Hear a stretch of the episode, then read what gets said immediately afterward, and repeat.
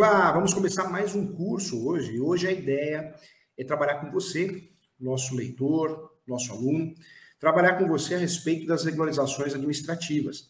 Muitos advogados, muitas advogadas de outras áreas, ou até mesmo da área, faz confusão. Regularização administrativa e regularização registral.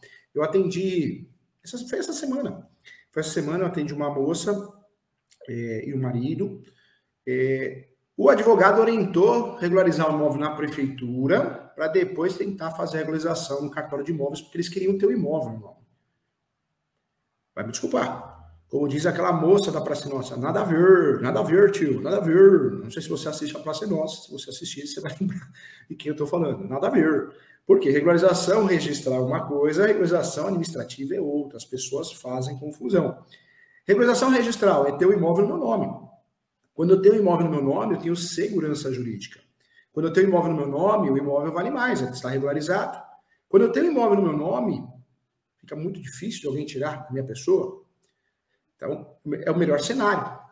Quando eu não tenho imóvel no nome, é porque eu não tenho meu nome na matrícula, na transcrição, na certidão de propriedade. O que eu tenho é posse. Posse não é propriedade, não é domínio, não é registro. Quando eu tenho uma escritura pública e não registrei, não consegui registrar, eu tenho posse. Contrato de gaveta, posse, carta de educação, carta de matação, formal de partilha, um acordo, posse. O único documento que prova que eu tenho registro é o cartório de imóveis. O resto não prova. Nem a escritura pública. Hein? Nós temos uma mania aqui no Brasil. Eu tenho escritura pública. Você tem a escritura pública? Eu tenho. Não, a escritura pública não, não torna ninguém proprietário. Que torna alguém proprietário é o registro, ok? Certidão de propriedade, certidão de matrícula atualizada, antes, antes 73, transcrição. O ideal é regularizar o imóvel primeiro no cartório, meu cliente vai ter a regularização registral e depois eu vou regularizar na prefeitura. É onde eu vou regularizar metragem, o puxadinho, né? Vou regularizar lá na prefeitura. E aí, é, o imóvel ficando regularizado na, no cartório, na prefeitura, no município, eu tenho a regularização completa, registral e a regularização administrativa. Tá bom? Vamos lá. Além dessa regularização de praxe, nós temos várias regularizações. E ter alvará é uma regularização também. Então, eu quero, nesse primeiro momento, trabalhar com você com, com as principais alvarás, documentos obrigatórios, inclusive para abrir um negócio também. O nosso país é considerado um dos lugares mais burocráticos, né? burocráticos para empreender, inclusive. É, e esse cenário, além de experimentado né, por nós brasileiros, nós sabemos que é complicado, sobretudo também por aqueles que querem ter o seu negócio próprio. É, então, eu tenho que saber. Vamos lá, vamos começar pelos alvarás, então. Depois nós vamos trabalhar outras questões administrativas, tá bom? Fique atento. A administração pública municipal ela é gerenciada pela prefeitura. A prefeitura faz, faz o gerenciamento, né? É, de fato. Então, nós temos a prefeitura que faz o gerenciamento. É, e faz também, a prefeitura também faz a emissão. A prefeitura faz a emissão do alvará de funcionamento. Então, vamos conversar nesse momento sobre alvará. Alvará de funcionamento quando nós precisamos, como que é feito, como que é expedido, vamos conversar sobre isso. Alvará, tá? A prefeitura faz a emissão de alvará de funcionamento e nós precisamos saber quais são os tipos de alvará de funcionamento e licenças mais comuns no Brasil, tá bom? Um alvará, gente, é um tipo de documento expedido, sim, por, por algum órgão competente, geralmente no contexto brasileiro. Esse documento ele é, ele é requerido, solicitado às instituições públicas. É, uma vez solicitado, uma vez que o responsável por autorizar e fiscalizar o funcionamento da, daquela determinada empresa, daquela determinada cidade, ele, o poder público, ele vai emitir um alvará, um documento autorizando. Os principais tipos de alvarás e licenças são os alvarás de funcionamento, em relação às licenças, as, as licenças de vigilância sanitária e os alvarás também ambientais, também são os principais. Quero trazer para você que oficialização eh, de atividades econômicas é muito comum. Antes de abrir um negócio é, e começar a lucrar com ele, é necessário sim fazer um registro na junta comercial. Não só na junta comercial, né? Mas eu preciso de alvarás, dependendo do, do, do tipo de negócio que eu tenho. Junta comercial de seu município.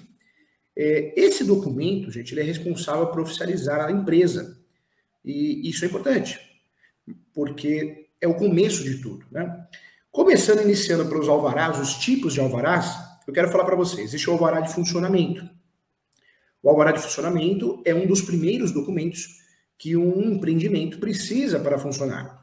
Esse documento, gente, é emitido geralmente por prefeituras e tem validade de dois anos, normalmente dois anos, segundo algumas legislações municipais.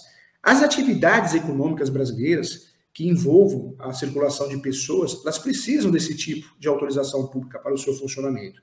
E o alvará é, entre outros milhares, um documento obrigatório exigido por leis fiscais também. Quando nós falamos de alvará, eu quero trazer para você também o alvará de localização.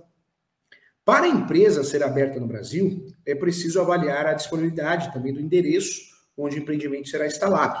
E essa regra, também é importante falar, ela pode causar longos períodos de espera, uma vez, é, uma vez que, em alguns casos, a visita técnica do fiscal do município é necessária. A MP 1040, medida provisória, é, regulamenta, né, a tentativa de regulamentar esse assunto, é, depois eu vou voltar nela também. Então, nós temos aqui é, várias licenças importantes. Quero tratar com você a primeira licença. A primeira licença importante é as licenças de vigilância sanitária. Esse tipo de alvará, ele é mais específico. É, a sua obrigatoriedade está condicionada, gente, ao gênero de atividade econômica que será exercida pelo empreendimento, tá? Então, ponto importante. Geralmente, esse tipo de documento, ele é emitido, emitido é gerado e serve para segmentos que podem oferecer algum risco à saúde. Aí eu trago o restaurante, então restaurante tem que ter. Tem que ter restaurante. É, quando eu falo de restaurante, laboratórios, farmácias, hospitais, são bons exemplos e os exemplos mais comuns de empresas que devem solicitar esse tipo de documento, que também é obrigatório. É, temos também, e é importante estudar, os alvarás ambientais.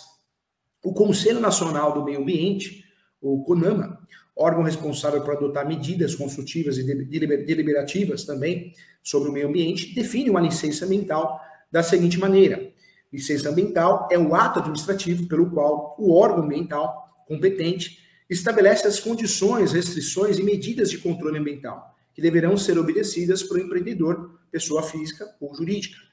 Para localizar, instalar, ampliar e operar um empreendimento ou atividades utilizadoras dos recursos ambientais, consideradas inclusive efetiva ou potencialmente poluidoras, ou aquelas também, sob qualquer forma, possam causar é, degradação né, ambiental, nós precisamos desse tipo de alvará, alvará ambiental. Então, isso é importante. O Conselho também define, gente, em sua resolução, que para atividades econômicas, o alvará ambiental é documento obrigatório. Então, um ponto importante também. É, vale ainda, gente, acrescentar que a ausência desse tipo de alvará para empresas listadas é, na resolução resulta em punição prevista também pela lei de crimes ambientais. Então, eu quero trazer para você que vale ficar ligado se o seu empreendimento se enquadra em algum tipo desses, é, ou do seu cliente, ainda é sobre alvarás ambientais, é, eu preciso dessa alvará, tá? Existem pelo menos aí três tipos de licenciamentos que são requisitados e emitidos antes e ao longo do processo de abertura das empresas. Eu trago para você a licença prévia, LP, então anote aí. Primeiro, primeiro licença ambiental, licença prévia. Existe a segunda licença de instalação, a LI, e a terceira licença de operação, LO, ok? A licença prévia, gente, uma licença prévia, ela pode ser requerida durante o planejamento do empreendimento, em sua fase inicial, ou ainda para alterar, ampliar também a estrutura do seu estabelecimento.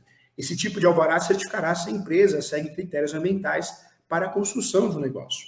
Existe também a licença de instalação. Essa licença é, ela, ela é solicitada.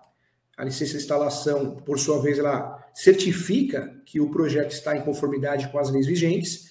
E nessa etapa, o início das obras no terreno, um exemplo, são autorizadas legalmente, tá? Mas existe também a licença de operação, hein? Também é a licença importante. Então, a licença de operação, que é, professor Júlio? Uma licença de operação, como o próprio nome indica, libera o funcionamento do empreendimento. Uma vez emitida essa, essa licença, a empresa atendeu todos os critérios básicos e obrigatórios definidos em lei para planejar e instalar a operação do seu negócio. Então, também é importante. Então, nós temos aqui, olha só, a licença da vigilância sanitária, licença ambientais, licença prévia, licença de instalação e licença de operação, tá bom? Então, já não erramos mais, né? já sabemos os tipos de licença né, que existem no Brasil e as, as quais eu posso usufruir. Vamos lá, dentro desse estudo, e trazendo para você outros contextos importantes, eu quero falar também quais os tipos de licenças ambientais existem no Brasil. Nós falamos de todas as licenças, agora eu quero aprofundar nas licenças ambientais. Então, regularização também conhecida como regularização administrativa, tá? Vamos lá. Quem precisa de licença ambiental? Então, conforme já tinha falado aqui, mas agora aprofundando o assunto, a partir da Lei 6.938 de 81, o licenciamento ambiental passou a ser obrigatório em todo o território nacional. E com isso, as atividades efetivas ou potencialmente poluidoras não podem funcionar sem o devido licenciamento. Tá? Então, é necessário sim contratar uma empresa ou, ou você mesmo fazer esse licenciamento ambiental. O seu cliente precisa disso. De acordo com o Ministério do Meio Ambiente, o MMA, como é chamado, não vai confundir, achar que é UFC, luta, hein? MMA, né? É as empresas que funcionam sem a licença ambiental, elas ficam sujeitas às sanções previstas em lei, incluindo punições relacionadas à lei de crimes ambientais, né? que é uma lei de 98. Assim, gente, eu quero trazer para você que as licenças ambientais são a base estrutural do tratamento ao meio ambiente pela empresa. Através delas, o empreendedor, para, né, é, de fato, é, ter o seu tipo de negócio, seu comércio, seu imóvel regularizado, ele passa a conhecer suas obrigações e restrições quanto ao o controle ambiental de sua atividade. Hoje em dia, o mercado exige o cumprimento da legislação ambiental. Muitos investimentos, eu vou trazer um exemplo, o BNDES, estão condicionados ao cumprimento e apresentação de licença ambiental. Então, tem que ter. É, sobre ainda, né, eu, eu diria aqui para explicar bem, quais são as atividades que precisam de licença ambiental.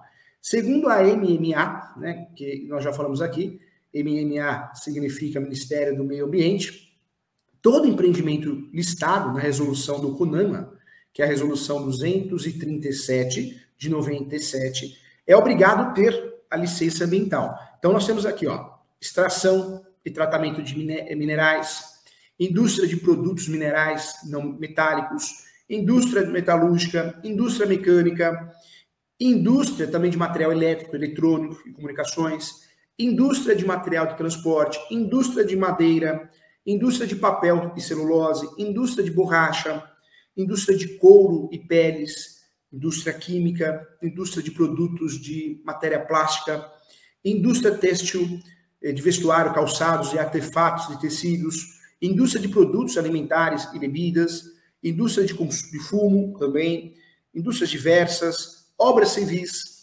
é, serviços de utilidade, transporte, terminais, depósitos, turismo também, atividades diversas, atividades agropecuárias, que está na moda, é, uso também de recursos naturais. Então, existem algumas restrições, exceções dentro desses grupos, portanto, a, sua, a empresa do seu cliente, do nosso cliente, se encaixa em uma delas, vale a pena dar uma olhada na resolução, tá?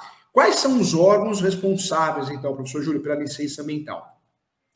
Nós temos a obrigação dos processos de licenciamento ambiental e está dividido entre esfera federal e estadual, sendo o IBAMA responsável pela esfera federal e os órgãos estaduais de meio ambiente pela esfera estadual.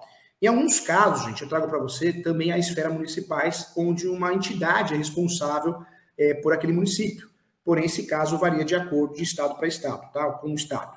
O IBAMA fica responsável pelo licenciamento de atividades envolvidas em mais de um estado e daqueles também cujos impactos ambientais ultrapassem os limites territoriais. No geral, gente, eu trago para você que a atuação do IBAMA envolve grandes eh, projetos como atividade do setor de petróleo, gás natural, plataforma continental e também empreendimentos que afetem os bens da União. E aí eu trago como exemplo, quer ver? Rios, é, mar territorial, terras, etc. E atividades que envolvam a radioatividade também, tá bom? É, da mesma forma, os órgãos estaduais é, licenciam também atividades cujos impactos ultrapassam mais de um município, ou, ou de um, do mesmo estado, né? mais de um município do mesmo estado. Quando nós falamos é, em relação a isso, podemos atuar sim também com atividade que afeta os bens estaduais. Então, também isso acontece. Os estados somente podem licenciar empreendimentos, gente, atenção em relação a isso, é, e possuem o Conselho Estadual do Meio Ambiente e profissionais habilitados É, caso contrário, o licenciamento se dá na esfera federal. Eu trago para você também, de forma similar, os municípios só podem licenciar as atividades se possuírem o Conselho Municipal do Meio Ambiente, senão as licenças ocorrem em esfera estadual ou federal, tá? Para o município, as licenças concedidas são apenas na qual os impactos restringem o seu território somente. Todos esses órgãos que nós estamos falando aqui, em conjunto com o Conselho Nacional do Meio Ambiente e com o Ministério do Meio Ambiente, é, formam o CISNAMA. CISNAMA, você já ouviu falar? O jornal fala muito sobre isso, que é o Sistema Nacional do Meio Ambiente, tá? É importante também falar aqui na nossa aula que o processo de licenciamento não pode ser conduzido por mais de um órgão. Não pode, senão vira bagunça, hein? E, e, que nenhum empreendimento está sujeito a se licenciar em mais de uma instância. Então, isso, é matéria de defesa, de multas ambientais, inclusive. É, eu quero trazer também, entretanto, que, assim como as atividades, há diversas exceções para as diversões, né? É, de fato, as subdivisões, as divisões de responsabilidades. Então, existe isso também, tá bom? Todas essas divisões, eh, informações, eh, estão estabelecidas sim e podem ser conferidas na resolução do CONAMA, que é a 1 de 80, 186, tá? Então, isso é importante. Já falamos aqui da licença prévia, licença de instalação, licença de operação, falamos aqui sobre as, as licenças mais importantes. O que é necessário, professor Júlio, para dar entrada no licenciamento ambiental, né, para solicitar, requerer? As principais diretrizes para execuções desse tipo de licenciamento ambiental é, estão expressas na Lei 6.938, de 1981, e nas resoluções também do CONAMA, já citadas anteriormente na nossa aula aqui. Há também a Lei Complementar 140 de 2011, uma lei importante também, que dispõe sobre a cooperação federal, estadual e municipal, um coopera com o outro, quanto à proteção do meio ambiente e combate à poluição. No geral, gente, é, o empreendedor, o, o advogado, advogado, o corretor, a corretora que auxilia o seu cliente nesse sentido, até mesmo após a venda, após a transação imobiliária, é, os principais documentos requisitados são esses que eu vou passar para você. Vamos lá, então fazer um checklist aqui. Ó. Primeiro documento, memorial descritivo do processo industrial da empresa. É o primeiro documento que é solicitado, requerido. Formulário de requerimento preenchido e assinado pelo representante legal. Cópia do CPF, identidade dos representantes legais da empresa, é, que, e que vão assinar também é, o requerimento. Cópia dos CPFs e registros no conselho de classe dos profissionais responsáveis pelo projeto, construção e operação do empreendimento. Também cópias do CPF e identidade de pessoa encarregada do contato entre a empresa e o órgão ambiental. Também é necessário cópia da procuração, do CPF e da identidade do procurador, quando houver, cópia da ata de, da eleição da última diretoria, quando se trata de sociedade anônima, ou contrato social registrado, quando se tratar de sociedade por cotas e responsabilidade limitada, cópia do CNPJ, o Cadastro Nacional de Pessoa Jurídica, cópias do registro de propriedade do imóvel ou de certidão do alforamento ou cessão de uso, cópia da certidão da prefeitura, indicando que o enquadramento do empreendimento está em conformidade com a lei de zoneamento municipal, cópia da licença ambiental anterior, se houver, guia de recolhimento, a GR, do custo de licença e a efetuação do pagamento e também do, do custo, né, da taxa referente que deverá ser, é, de fato, orientada pelo órgão. A planta da localização do empreendimento, ela também é importante, é um, também considerado um documento prévio, e o croqui, ou plantas hidráulicas, tubulações que conduzem os, os despejos industriais e os esgotos né, sanitários, águas de refrigeração, águas fluviais, etc. Tá? Então, isso é o básico também. Legal, né? Esse tema é muito importante, é um assunto muito interessante, merece a nossa atenção. Eu quero fazer um convite importante para você. O professor é coordenador e professor titular da Escola Superior Universitária, vai aparecer para você www.portaleso.com.br. ESO quer dizer Escola Superior Universitária. Você quer fazer cursos gratuitos, webinários, é, workshop, gratuitos. Você quer aprender muito e não gastar nada, além da TV Cresce, né, que fornece muitos cursos gratuitos, palestras gratuitas. Estava até conversando com a Carol antes da nossa aula aqui. É, o portal ESO também fornece muitos cursos gratuitos para você. E convido você a fazer minha pós. Tem muito corretor, muita corretora fazendo essa pós, advogado, advogada, que é a pós em direito imobiliário. Ela é prática, focada na prática. Ela é online, tem plantão de uma vez por mês. Eu convido você, as matrículas estão abertas. Né? Então, como estamos abrindo, acho que a turma, 11 turma, se não me engano, eu estou convidando vocês a fazerem a pós. Entra lá no site para vocês saberem como funciona, tá bom? É, vamos lá. Tem perguntas? Vamos lá. Monique Cruz, hein? Monique Cruz, você vai ganhar um prêmio, professor Júlio. A hora que eu encontrar você no Cresce, você vai ganhar um livro meu de presente, tá bom? Porque você é estudiosa, é, você estuda, você sabe aproveitar as oportunidades. Sempre está de olho lá no meu canal do YouTube. Quem não se inscreveu no meu canal, se inscreva. Professor Júlio César Sanches, canal muito legal, com muitos cursos e aulas gratuitas. A Monique sempre está lá no meu canal, sempre está no canal do TV Cresce, ela é estudiosa, ela aproveita as oportunidades. Parabéns, eu vou falar que é sorte, viu, Monique? Vamos lá. Abraço, tá, Monique? Fica com Deus. Quando usar uma ação divisória ou extinção de condomínio? Vamos lá. Ação, ação divisória ou ação demarcatória é uma ação que eu vou usar quando existe uma discussão em relação à metragem do imóvel, em relação à matrícula, tem a ver com direito de vizinhança, sobreposição de área. Lembra da novela Bernardo e Mezenga? Eles brigam por causa da cerca, né? Eles, é, os Mezengas acham que aquela parte é deles, os Bernindazes, a novela que foi reprisada há pouco tempo, acham que aquela parte é deles. Então, a briga é essa, né? Bernardes Mezenga, e essas ações são usadas nessa situação. A extinção de condomínio é diferente. A extinção de condomínio eu tenho três irmãos, três herdeiros. Fiz o inventário passaram a ser proprietários. Então, eu faço uma ação de extinção de condomínio porque eu quero que o imóvel seja vendido, uma vez que o herdeiro, um dos herdeiros ou os outros herdeiros não querem vender. Tá? Então, são ações com objetivos diferentes, tá bom? Legal.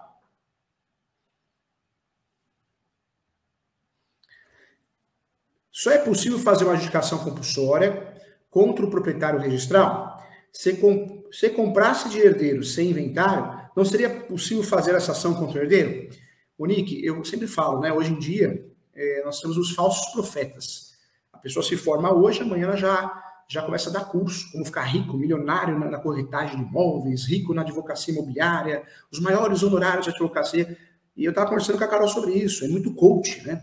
E você vai ver, é, esse coach nem, nem sabe fazer, nunca fez, ou fez pouco.